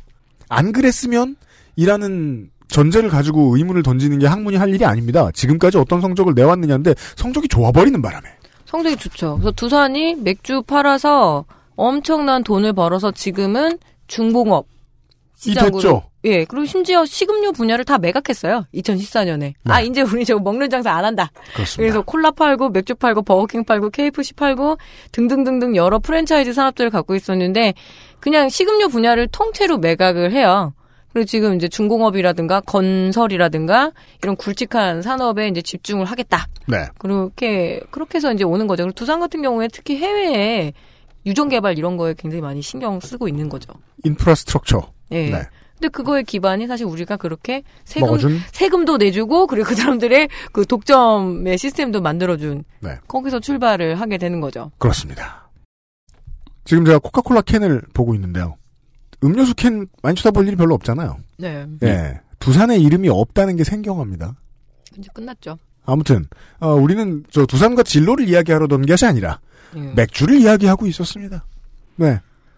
소주도 사실은 뭐 스테비아에서 말씀 많이 하셨겠지만 그 주정이라는 산업도 굉장히 음. 국가가 꽉 쥐고 있는 산업이잖아요. 그렇죠. 네. 네. 근데 맥주 원료도 그 당시에 끊기도 어려워, 소비도 많이 해. 예. 건강이라는 이유를 대고 국가는 세금을 취하기 좋고. 소주가 사실은 1990년대에 들어서 그러니까 80년대 한 80년대 초중반까지는 아 중반까지는 당연히 소비 1등이었어요. 그 경향이 이어져서 95년도까지도 소주가 어쨌든 1등이에요. 음. 그런데 소득이 올라가고 그리고 여성들이 음주하는 문화에 굉장히 음. 거리낌이 없어진 거죠. 예전에 이렇게 보면 술집에서 여대생도 술 먹으면 혼내키는 분들이 그렇게 많았대요. 네, 맞아요. 흡연도 그렇게 된- 그렇지만 음. 근데 어느 정도 그 부분들이 이제 완화됐다고 할 수 있나요? 그래서 완화되고 하다 보니까 저도주가 굉장히 그 도수가 낮은 거죠. 저도주가 많이 치고 올라와요. 90년대 중후반 이후로 예, 네. 19도로, 17도로, 16도로 내려갔죠. 예, 그래서 그 경향성이 맞춰지는 거고 맥주가 지금은 당연히 1등이에요. 우리나라 주류 판매에서 보게 되면 음. 그래서 뭐 소주가 뭐 불황의 상징이다 그러는데 그거보단 제가 보기엔 맥주를 되게 많이 마시고 있기 때문인 것 같아요. 네. 그래서 맥주 산업이 그렇게 뜨고 여전히 남는 거는 그럼에도 불구하고 세금이 너무 많이 떼간다. 근데 세금 떼가는 거는 실제로는 소비자들한테도 굉장히 큰 피해거든요. 특히 이렇게 간접세로 다 떼가 버리는 거는. 그렇죠. 네, 돈만 넣어도 맥주를 이렇게 한 병에 이렇게 사 먹고 우리도 똑같이 사 먹으니까. 우리가 그 오너 드라이버들이 기름 나올 때마다 성질나요. 네. 아, 또 올랐네. 저거 얼마길래 국가가 얼마 가져가는데. 근데 일 끝나고 술 먹으러 가서는 그 촉이 좀 죽어요. 맞아요. 피곤해서. 네. 음, 음, 음. 그래서 우리가 얼마 내는지 몰라. 근데 이 프랜차이즈 산업에서 특히 치킨하고 맥주하고 붙은 건 음식의 역사 혹은 맛의 역사에서 보면 느끼해서 먹는다라고는 하지만 이게 왜 이렇게 또 갑자기 확 퍼지냐면 음. 생맥주 시장 생각 안 해보셨죠? 네. 병맥주 공급처도 두산하고 하이트인데 생맥주도 두산하고 하이트였던 거예요. 그렇죠. 그거를 이해하는 건 어렵지 않습니다. 우리가 네. 지나가다가 그 오후 4시에서 6시 사이에 호프집에 배달 들어와요. 네. 그죠? 그 지, 지나가다 보면 시내에서 보이는데 어, 카스 스티커하고 하이트 스티커 붙은 거 말고 다른 스티커 붙은 주류 거의 못 봐요. 뭐 어차피 뭐 맥스도 다 그 라인이니까. 네. 산소통 같은 거 들고 오면서. 예, 그렇죠. 그, 이렇게 그, 가스 그- 탄산통이에요. 그 한시 방향으로 이렇게 저 약간 눕힌 다음에 이렇게 살살 굴려서 네. 들어가시잖아요. 그, 그 되게 웃긴 게, 저 아는 형이 술집을 개업하려고 이제, 뭐, 이전에 술집에서 오래 일했던 형하고 저하고 개업하는 형하고 같이 술을 마시고 있었는데, 이제 그 형이, 형 술은 어떻게 받는 거야? 라고 물어보니까, 어, 인테리어 공사하고 있다 보면 어떤 아저씨가 들어와. 그 아저씨한테 받으면 돼. 그러더라고요. 근데 신기한 게, 인테리어 공사를 이제 직접 했거든요. 네. 저도 놀러 가서 도와주고 막 그랬어요. 네. 진짜 어떤 아저씨가 들어오더라고요. 잔도 주고 이거 주고 저거 주고 그게 대리점 시스템이니까. 네. 그 대리점 영업하잖아요. 그래서 모든 그 식당에 가면 그 소주 광고가 는 앞치마. 앞치마. 앞치마. 우리가 되게 그거 궁금해합니다. 잔, 네. 앞치마 네. 이런 거 왜 이렇게. 공짜로 주지? 그게 식당에서 선택해 주는 게 제일 중요하니까요. 음. 그 포스터 하나 붙이는 거야 그냥 붙여주는 식당 없어요. 뭐 줄 거야? 그럼 난 앞치마가 괜찮더라. 그럼 앞치마 주고 포스터 하나 붙일 수 있어요. 그래서 잔을 깨도 화내지 않으시잖아요. 네. 맞아, 맞아, 맞아, 맞아. 먹다 보면은 다 그 포스터에 있는 거 시키게 돼 있거든요. 그래서 그러는 거예요. 옛날에 못 살 때는 그 장 시장에 가면 네. 유리잔 같은 거 팔잖아요. 네. 근데 그런 거 비싸단 말입니다. 그쵸. 네. 그때마다 엄마들이 그런 얘기 하는 거예요. 이거 맥주집 가서 훔쳐오라. 맞아. 이거 뭐돈 주고 사냐고. 가방에 넣어오면 된다고. 막상 돈 네. 주고 살려고 보니까 엄청 비싸. 그래서 우리는 대리점들이 얼마를 남길 수 있는지를 어느 정도 예측할 수 있어요. 주류 총판이라 그래서 그 영업 사원들의 전쟁터가 제일 제일 첫 번째 전쟁터가 제약이고요. 두 번째가 술이에요. 왜냐하면 두 개 독점이면 양쪽이 피 터지게 싸워요. 피 터지게 싸워서 예전에 영화에 많이 배경이 왜 조폭들하고 그 나이트클럽 영어권 갖는 거잖아요. 근데 네. 그게 다 주류 총판하고 붙는 거거든요. 음. 그래서 이게 치킨집을 차리게 되면 지정이 돼 있어요. 그거 아마 지금 저기 에디터님 친구분은 개인점을 차리기 때문에 그런 거고 네. 내가 BBQ를 차리겠다 그러면 BBQ에 넣는 맥주 회사는 이미 정해져 있어요. 어, 그렇겠죠. 네. 그리고 주류 대출이라고도 있거든요. 그건 네, 뭡니까? 맞아요, 맞아요. 예, 주류 대출이라도 있어요. 한 번씩 이사 갈 때 전세집을 이렇게 보면 이렇게 등기를 떼보잖아요. 그러면 그 집의 대출금이 채권자가 어디냐면 롯데 막 이런데요. 네, 맞아요. 뭐지 막 그러면 예, 주류 대출이라는 것도 있는데 술 팔면서 갚아라 하고 롯데가 빌려주는 거예요? 네, 맞아요. 그러면 술을 만들어서 파는 그 큰 기업은 네. 금융업도 할 수 있네요? 그렇죠. 다 캐피탈을 갖고 있죠. 네. 롯데 캐피탈. 아, 그 자격으로 넘어가는구나. 그래서 주, 만약에 한 그러니까 맥주 한 병은 자꾸 이런 얘기 들을 때마다 한국의 금산분리가 대체 무슨 소용인가 생각이 그러니까 들어요. 은산분리가. 술집이 이제 좀 경영난에 들어가잖아요. 그럼 다 주류 대출 받아요. 네. 아이고. 그 수, 술을 쓴데 뭐냐면 주류 대출이라는 게 뭐냐면 한 병에 원래 뭐 천 원이었다. 천 원에 받는 거다. 그런데 주류 대출 받으면 120원에 받는 거야. 그러니까 아니 1120원 이런 식으로 네. 해서 거기서 계속 이자를 까나가는 식. 그래서 주류 대출이 껴있는 상황들이 많아요. 별것 아닌 목돈이라고 개인이 네. 느낄 수 있는 돈을 한 번 좀 툭 던져준 다음에 예. 꾸준히 술값을 올려봤네요. 프랜차이즈 산업에 특히 술을 판다는 프랜차이즈 외식업에 들어온다라는 거는 그 주류의 독점 시장에 또 들어간다라고 보시면 되죠.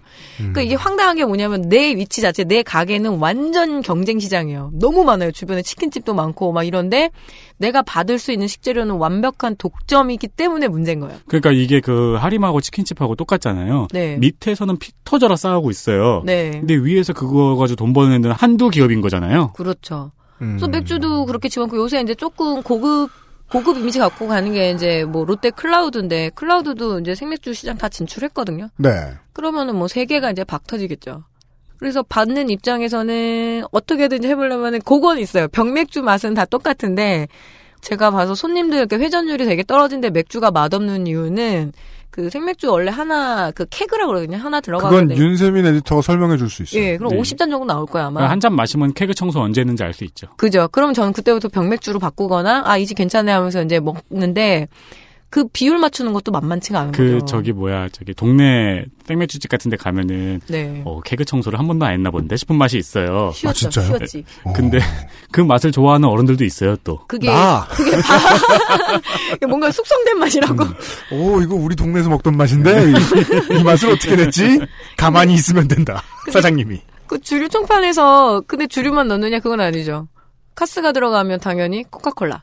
펩시하고 또 코카콜라 싸움이 엄청났어요. 음. 그리고 롯데 칠성이 들어가면 롯데 칠성에서 칠성사이 나오면 롯데는 또 롯데 계열로만 넣고 그러니까 음료수하고 맥주하고 이런 것들이 다 소수의 소수도 아니죠 한 서너 두세 개 정도의 기업들이 생산하다 보니까 내가 선택할 수 있는 게 되게 없는 게 프랜차이즈 외식업의 특징이에요. 음. 확장해서 상상을 해봅시다. 우리가 그, 저, 특수고용 근로자들 노동자성 인정해달라라는 투쟁이 이제 최근에 본격화되기 시작을 했지 않습니까? 네. 대표적인 이제 노동자들 중에 한 케이스가 야구르트 아줌마. 네. 음. 야구르트 아줌마들입니다. 아, 그 고유명사죠. 아줌마라 해야 돼요. 야구르트 아줌마, 그니까 이거 하시는 분들은 직원 아니죠? 네. 자영업자죠? 소사장님이죠. 예. 근데 그것 때문에 이제 그 사대보험의 외곽지대에 있어야 된다. 이런 문제. 네. 사람들이 상상할 수 있고 따라갈 수 있으니까 여론 형성이 될 수 있는데 이 생각은 좀 못 해봤던 것 같아요.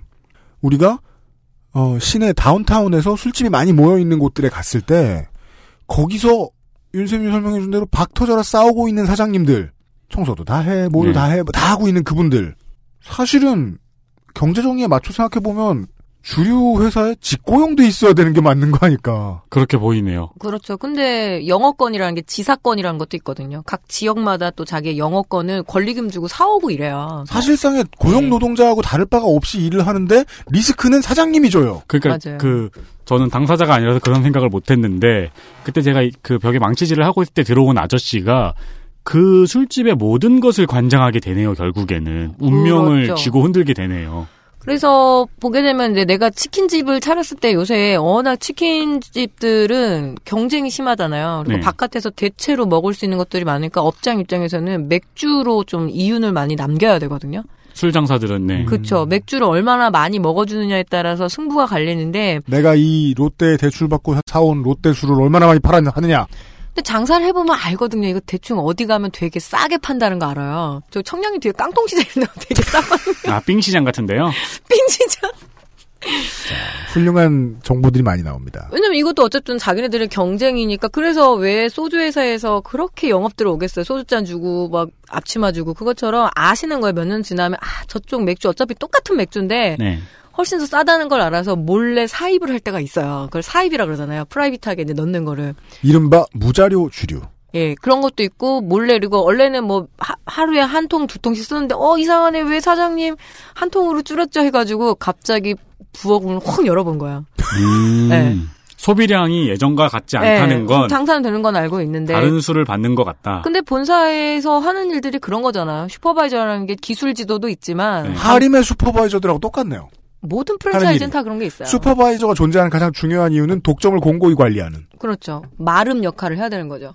지주 돈 안 새 나가게 해주는. 예. 근데 그 양반들도 죽을 똥살똥 살잖아요. 그렇죠. 그렇게 하지 않으면 생계가 안 되니까요. 그래서 많은 업주들이 맥주 몰래 받았다가 그런 철퇴를 맞는 경우가 있어요. 음. 그리고 또 맥주가 되게 잘 팔리는 데는 뭐냐면 서비스도 좋은 거예요. 본사에서 케그 청소하기 되게 어렵거든요. 네. 제일 좋은 거는 케그를 주기적으로 교체를 하면 돼요. 아 예 그래요? 그러면 훨씬 더 맥주 맛 좋아져요. 어, 저 알바한 데는 한 번도. 요런 전략이 있는 거죠. 오비든 롯데든 직영 브루어리가 있을까? 직영 매- 맥주 있잖아요. 네. 잠실에 가면 롯데 클라우드 파는 굉장히 커다란 술집 있고. 압니다. 걔네들이 갖고 가는 게 고급인데 왜냐면 니네가 치킨집에서 먹는 맥주는 그 맛이 아니야. 근데 거기는 그거죠. 케그 청소 엄청 철저하게 하고 주기적으로 교체를 하면서 굉장히 신선한 맛을 내는 네. 거야. 같은 맥주여도. 음. 그러니까 큰 치킨집들은 요런 것들이 좀 해낼 수 있는 거죠. 음, 음. 그리고 원래 생맥주 배달 불법인 거 아시죠? 아, 그래요? 예, 우리 아, 왜 아, 그 그래요? 아, 저도 한번 써야지. 예. 어, 지금 알았어요. 그게 원래 법적으로 그렇게 테이크아웃 할 때는 이렇게 완제품인 것만 되거든요. 그리고 이렇게 그 신고를 해야 되는데 그게 아름아름 이제 많이 퍼진 거예요. 근데 그렇게 나가다 보면 위생상 문제가 생겨서 사람이 아플 수도 있고 그럼 국가 입장에서 뭐냐면 역학조사가 안 되는 건 제일 무서운 거예요. 이 사람이 그렇죠. 제일 왜 짜증나죠. 아픈데 얘는 왜 그런데 아름아름 왜냐면 주류회사들의 이해관계와도 맞물리는 거죠. 음. 아 그러면은 저 사람들이 다 매장 와서 먹는 게 아니라 시켜서 먹을 때 여기 맥주 하나랑 야, 뭐지 뭐 치킨이랑 맥주 3천이요 하는데 그 3천을 못 팔게 하면 안 되잖아요. 음. 병맥주만 하는 것도 또 한계가 있고. 네. 그래서 그렇게 아름아름 그냥 그래서 그렇게 밀수해 온 콩기름처럼 주는군요. 예, 그래서 생맥주 불법도. 아닌 것이 합법도 아닌 것이 그래서 스르르 넘어가는데 다만 이제 그 대안으로 옛날에는 술 시키면 막 이렇게 삼다수 통이 오고 그랬거든요. 맞아. 이제는 전혀 무슨 생수가 제일 많이 팔렸는지 알 수 있습니다. 이제 전용 용기 정도는 오는데 원래는 법상에는 불법이에요. 제가 그래서 그게 너무 궁금한 거예요. 경기장 같은 데를 가도 네. 어, 혹은 이제 치킨을 이제 동네 치킨집에서 시켜도 생맥주 담겨오는 용기는 똑같아요. 네. 음. 짙은 갈색에 음. 어, 하체는 부실하고 가슴이 더 큰 맞아요. 그놈이 있어요. 예. 그좀 짙은 주황색의 뚜껑을 가지고 있는 네. 그 이거 만드는 회사는 누가 추적 안 하나? 각 회사마다 있죠. 포장재 회사 무쇠하면 진짜 커요. 그 시장 자체가. 어, 예. 거기서 그냥 상표 안 붙일 몰래 갖다 줄 생맥주 용기 하나 만들어 보자 해가지고 뭐 그런 규격도 그런가 있을 봐요. 거예요. 지금 삼다수 용기로 배달들 하고 있으니까 네. 아니, 아니 지금은 이제 다 그걸로 아, 하게 되죠. 예, 예, 예. 그러니까 지금 타이밍에 예. 어, 알 수 있었던 제일 중요한 포인트는 그거였습니다. 그, 치킨집 사장님들, 치킨집에서 어, 호프집에서 일하는 노동자들은 좀 불안한데 그들의 불안을 이용해서 돈을 좀 더 벌 수 있는 것 같다. 주류 업체는 그 점에 있어서는 뭐 할인 마니커하고도 별로 입장이 다른 것 같지 않다. 그렇죠. 안정성을 유지하기 위해서 위험은 다른 데에다가 외주해 놓은 상태. 그것은 이제 그 술집들 많이 들어가 있는 골목도 똑같은 상황이다. 라는 설명을 들었습니다. 광고 뒤에 나머지 얘기 더 해보죠. 그것은 알기 싫다는 인생은 한방 인생은 한방 인생은 한방 원광 디지털대학교 한방 건강학과에서 도와주고 있습니다. XSFM입니다.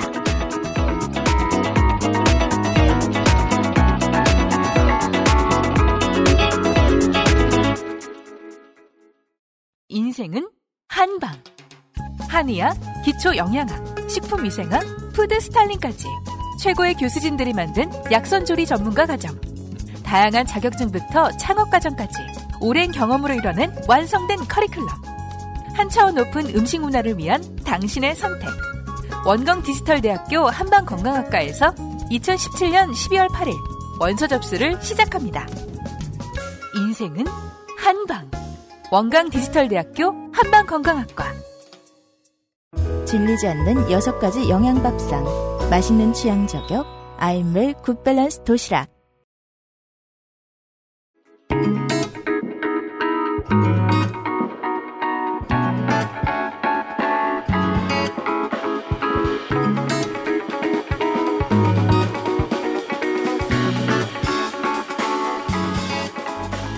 (2017년 12월에서) 갑자기 (2018년 1월로도) 넘어가게 생긴 네. 어, 올겨울의 기획 대한민국 치킨전 다섯 번째 시간에는 맥주에 대한 이야기를 하고 있었습니다. 그렇습니다. 네, 어, 정은정 주류인과 함께하고 있습니다. 아, 저술 땡겨요, 진짜. 이따가 드실 거 아니에요? 예, 저술 되게 좋아하는데. 아우 저는 뭐 거의 아르키메데스 수준으로 계속 유레카를 외치고 있네요. 네. 창업하겠어? 네, 방송가 끝나면. 그럼 윤세인 선생님 계셔가지고 뭐 술 얘기 계속 해도 제가 조금 쫄리는데 한번 그 술 따라 보시면 아실 거예요. 그게 적절한 가스와 가스와 그리고 원액이 원액의 비율이 잘 맞아야 되는 거거든요. 음, 네. 그러니까 본사에서 공급하는 게 그 원액하고 그다음에 가스인데 그거를 사실 초짜들은 잘 못하죠. 그렇죠. 그래서 맥주맛 가서 이상한데 보면 그 비율 잘 못 맞춘대. 그게 이제 옛날 그게 제일 네. 심한 게 옛날 90년대 걸프 팔던 시절 예. 그거 이상한 탄산음료가 종종 나왔거든요. 예. 걸프라 함은 그 세븐일레븐에서 팔던 네. 그 탄산음료 얼린 것. 그렇스. 그렇, 그, 네. 그, 그거를 이제 직접 컵을 산 다음에 직접 따라 먹던. 네, 맞아요. 네, 그저 탄산음료. 그거 참 좋아했는데. 그게 뭐 요즘엔 기계가 좋아서 안 그런 것 같은데 옛날 패스트푸드점에서도 가끔씩 경험 있으실 거예요. 이상한 맛의 탄산음료를 받아본 적이 있을 거예요. 맞아요. 요즘엔 없어요. 기계가 좋아서. 근데 맥주에서도 가끔 그런 현상이 나요. 음.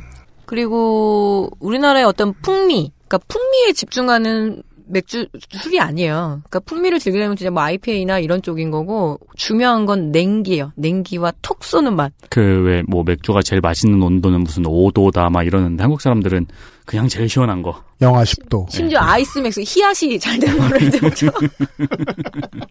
히앗이 된 거라고 이제 얘기하는데 어우. 그러면 맥주에다가 네. 왜냐면 이렇게 먹었을 때 느끼함을 순간 가시게 하는 거는 탄산기하고 냉기거든요. 네. 그럼 네. 거기에는 맛이 끼어들 틈이 없어요. 그래서 우리는 어쩌면 우리 돈을 내 가지고 가장 맛없게 먹는 방식들을 택했던 거죠. 오랫동안 근데 그게 인이 백인 거예요. 실제로는 먹어보면 그 맛의 실체라는 것이 까 이렇게 다 해체를 해보면은 노란한다고 해야 될까요? 어떤 맛을 따질 수 없는 수준인데 그래도 그냥 그게 맛있다고 생각을 하면서 먹는 거죠. 카피를 보면 알죠. 네. 맛을 홍보하는 맥주는 거의 없어요. 시원한 거. 목 넘김을 홍보하고 시원함을 아, 그래서 막 홍보하죠. 그리고 그 맥주로 얻을 수 없는 많은 가치들을 광고하잖아요. 네. 신나 막. 네, 뭐내 내 젊음의 열정. 음, 갑자기 날씬해. 왜 네. 그래? 그렇게 많이 먹고서. 손지현 씨가 BHC도 선전하고 맥주도 선전하고 또 그런데도 그렇게 날씬해 애를 둘 낳는데도 안 드실 거예요. 예 그러니까요 먹고 높은 가능성으로. 네. 뭐 독점의 맛들의 향연이 결국은 우리가 먹고 있는 치맥이다라고 이제 제가 얘기를 드릴 수 있을 것 같아요. 그러네요. 치킨은 우리가 쭉 얘기를 들어왔으니까 어디서부터 어떻게 독점이 되어 왔는지를 들 이제는 좀 알 수 있었는데 맥주도 별반 다를 게 없다는 걸 네. 예, 정리해 주셨습니다. 그리고 뭐 그거 피트 생산되고 난 다음에 훨씬 더 음주량이 올라갔죠. 페트병이요? 예, 그 한 번 까면 다 먹어야 되잖아요. 맥주는 저거, 저거, 저거, 병맥주는 한 네. 병이지만 번들팩으로 그거는 크니까. 그거 저는- 아무리 다시 네. 잠궈놔도 맛이 없죠. 네. 저는 그 문제에 대한 과학적인 증거예요, 제가. 예. 페트병이 나오기 전까지는 저는 통풍에 걸리지 않았어요. 그러니까. 네. 어디 또 딴 핑계를. 그리고 또 양이 마음에 안 들어. 예. 2000cc면 내가 한 병 먹고 잘 수 있는데 네. 1600이야. 그래서 3200을 마셔야 된단 말이에요. 왜냐하면 어, once you pop, you can stop이니까요. 시스템이. 아, 나쁜 놈들이야. 내 탓이 아니에요. 네. 그리고 또 카스는 이제는 한국 맥주라고 말할 수는 없습니다. 예, 그렇습니다. 방송 1회 때 말씀드렸죠. 벨기에 회사라고 하죠. 그러니까 금융회사. 이제는 모든 경제 산업이 다 금융화 되잖아요. 그게 음. 파이낸싱 된다라는 건 뭐냐면 우리가 먹고 입고 쓰는 실질적인 소유주들이 굉장히 커다란 사모펀드 회사들. 그러니까 돈놀이 잘하는 데가 다 갖고 있죠. 그래서 요즘 팟캐스트 시대에 우리 메인 스폰서가 이제 이달에 바뀌었잖아요. 네. 이달 초에. SK 엔카지 경몰이. 음, 여기 대기업 아니냐. 너네 대기업 안 뱉다고 하지, 안 받겠다고 하지 않았냐. 이렇게 항의 쪽으로 말씀하신 분이 계셨어요. 네. 생각하는데 제가 하나 당당하지 않은 거예요. 일단 억울해. 대기업 아니거든, 이제. 네. 그거 SK 거 아니야. 예. 누가 샀냐? 사모펀드야. 그러니까 당당하지가 않아. 근데 나는 이제 만났잖아요. 네. 이 사람들을. 거기 현장에 계신 노동자분들을 만나고 이제 계약을 하잖아요. 이 사람들이 뭔 잘못이야? 이 사람들은 계속 일- 정직하게 일한 평가사하고 네. 홍보하시던 분들이고. 근데 갑자기 그 사람들이 받는 월급이 SK 거였다가 사모펀드 걸로 바뀌었을 뿐이야. 네. 근데 여전히 찜찜하더라고요. 와, 산업에서 살아남는다는 건 산업의 체인 어딘가에 머물러 있는다는 소리구나. 그렇죠. 복속된다는 소리구나. 나도 거기서 절대 자유롭지 않구나. 음. 카스 맥주는 그래서 이제 글로벌 사모펀드 회사에 넘어갔고 그런 요식업체가 한두 군데가 아니죠. 놀부 같은 경우에도 진작에 진정한 놀부를 만났죠, 주인으로. 예, 진짜 사모펀드 나오면 그, 그, 그, 그, 그래요? 예. 그래서 모든 식음료 분야뿐만 아니라 먹고 입고 쓰는 그런 것들이 다 금융 글로벌 단계로 넘어간 지가 크게 이제 뭐 소위 말하는 신자유주의하고 막 이렇게 얘기하는 거죠. 저는 치킨을 통해서 음. 그런 것들 좀 재밌게 풀어보고 싶었던 제야의 연구자였죠. 그러니까 너무 예. 재밌는 거 진짜 재밌어요. 이렇게 어떻게 재밌냐면 치킨도 콩도 옥수수도 치킨 양념도 맥주도 세상의 그 모든 산업이 그 전에는 뭐 석유 재벌한테 갔다. 지금 뭐 뭐 2000년대 초반으로 말할 것 같으면은 뭐 실리콘밸리에 뭐 벤처가 뭐 이걸 샀다. 뭐 어디가 이걸 샀다 이렇게 얘기 많이 나왔는데 지금은 다 돈이 사들여요. 네, 네. 돈이 돈을 사죠. 나중에 사모펀드 회사가 어떻게 경영되고 생기는지에 대해서도 한 번쯤 우리 방송에서 짚어보면 좋을 텐데 간단하게 제가 감동받았던 포인트는 그거거든요. 사모펀드 역시 주인이 없어요. 네. 돈이 주인이에요. 음. 끄트머리에 사람이 없어요. 음. 너무 재밌어요. 그거잖아요. 그 돈의 출처를 밝히지 않기 때문에 중요한 거죠. 거기다 돈을 넣어도 내가 누구인지를 밝히지 않으면 되는데 사실은 우- 그 정도의 돈을 굴릴 수 있는 큰 손들은 음. 결국에 또 한국에서는 재벌일 거라는 거죠. 네. 그러니까 그 악순환의 고리에 다 빠져 있는 거고. 음. 근데 치킨이 좀 갑자기 슬프네 이런 얘기하니까 왜 이- 우리 이런 얘기. 예. 열심히 먹어봤자 농민들이 행복하지 않고 치킨집 사장님이 행복하지 않고 이게 음. 핵심인 것 같아요. 우리는 무슨 수로 해서 무슨 뭐 정의로운 뭐 저 진보 언론에서 이런데 돈 쓰지 말자 저런데 돈 쓰지 말자라고 얘기해서 우리가 그러면은 거기 돈 안 쓰고 딴 데 돈 쓰려고 썼을 때 그 돈은 사모펀드나 대기업에 아- 재벌에 안 들어가나? 음. 워낙 독점이 세니까. 그죠. 네. 네. 네. 심지어 길거리에 군고구마를 사 먹어도 어떻게든 들어갈 텐데. 그렇죠. 그럼요. 어, 그런 이야기. 네. 역시 좋아요. 제가 예상했던 대로, 어, 온 세상을 다 조망하게 해줄 수 있는 치킨입니다. 네. 네. 아, 올해의 마지막. 전- 그것은 알기 싫다 이번 주 뭐요? 여기서 유피님을 한 번 더 좌절시킬 수 있어요. 뭔데요? 치킨무는 어떻게 돼요? 네? 치킨무는 어떻게 돼요? 치킨무요? 이러면 또 이제 한, 한 회. 치킨무도 fade down 하죠. 네. 그거는 하청 업체들에서 많이 합니다. 회사에 소속된. 네. 아, 내년은 내년이라 아, 새로운 마음을 가지고 하겠습니다. 그 이게 무슨 소리냐? 어차피 지금 예고해봐야 그 얘기가 안 나올 것 같아서 내년에 정은정 농축산인을 제가 다시 만나서 네. 그때 무슨 얘기할지 확약을 받은 다음에 어디 각서를 받아놓고 그리고서 진행해야 되겠습니다. 그러니까 그 대본을 받은 다음에 대본에 간인을 해요. 네. 아, 두 사람 또 도장 이렇게 세로로 이렇게 네. 반씩 반씩. 네. 아, 예. 열흘 후, 내년 열흘 후에 정은정 농축산인과 함께 이게 몇 번째 시간이야? 그럼 여섯 번째 시간이죠? 네. 다섯 번째 아니에요? 오늘이 다섯 번째예요. 예, 예, 예. 네. 네.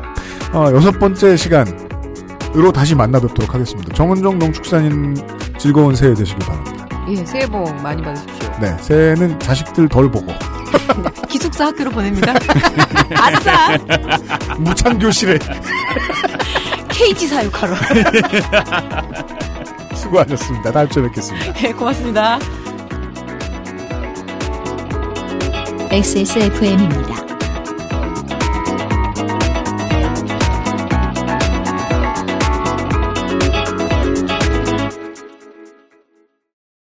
소주, 맥주, 와인, 그리고 술자리에 필요한 마지막 한 가지. 살아서 집까지 술친굼.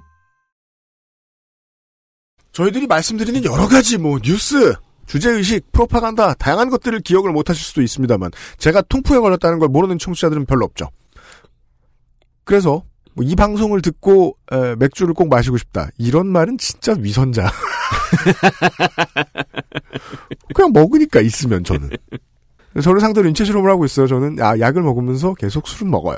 아 진짜 위험해요. 술도 많이 드시잖아요 또. 맞아요. 전 제가 많이 먹는다는 걸 에, 지금의 제 아내가 지적해주기 전까지는 몰랐다. 술이 나를 많이 먹는 줄 알았다. 맥주에 대한 이야기였습니다. 다음 주와 다다음 주에도 이제, 이제 내년이죠. 내년에도 대한민국 치킨전 아, 두세 시간 정도가 남아 있는데요. 앞에 말씀드렸습니다만은 다시 한번 소개를 해드리죠. 1월 20일 256일 256회 그 아실 토요일 순서에서요. 여러분이 가지고 있는 치킨 산업에 대한 궁금증, 치킨에 대한 궁금증, 치킨 산업의 부조리함에 대한 분노 뭐든지 좋습니다. 이야기를 해주십시오. 여러분들의 이야기에 정은정 농축산인이 프리스타일로 진짜 프리스타일로 네. 막 답변을 해드리도록 하겠습니다. 마이크 스웨거 정은정 편. 그렇습니다. 사람이 자유도가 높아질수록 나오는 말의 그 다채로움이 매우, 매우 눈부셔집니다. 네. 왜 자유도가 높아졌죠? 자식을 하나 제거했거든요. 그게 뭐야? 본인이 그렇게 말씀하시잖아요. Get rid of. 아, 자제분 입학 축하드리고요. 아직 안 하셨지만. 네. 아, 질문을 계속해서 받겠고요. 그때 질문이 소개된 분들께 드릴 선물을 푸짐하게 준비하고 있습니다. 유면상 PD가요. 다음 주쯤에 알려드릴 수 있을 것 같습니다. 내일과 내일 모레 이 시간에 그것은 알기 싫다 2017년 마지막 시간으로 인사를 드리도록 하겠습니다. 여섯 번째 그해 마지막 그것은 알기 싫다잖아요? 아, 매해 마지막 그것은 알기 싫다에서는 음, 제가 읽기에 가장 난이도가 높은 인트로와 함께 그 해에 가장 청취자 여러분들이 기억을 해 주셨으면 좋겠을 것 같은 이야기. 작년에는 이화여대의 이제 오비와 거기 있는 학생들이 한국을 어떻게 바꾸는 불씨를 만들어냈는가, 황을 조합했는가에 대한 이야기들을 해드렸고, 자, 올해 마지막 그것은 알기 싫다. 아 장난 아닙니다. 윤세민도 저도 매우 예, 아, 이 이분의 이 이야기 여러분들이 감탄할 만하시다고 자신을 가지고 있습니다. 할 수 있게 돼서 참 다행이에요. 왜냐하면 그분이 비번이었거든요. 내일 이 시간에 돌아오도록 하겠습니다. 윤수민과 유현수였습니다. 들어주셔서 감사합니다. 감사합니다. XSFM입니다. I D W K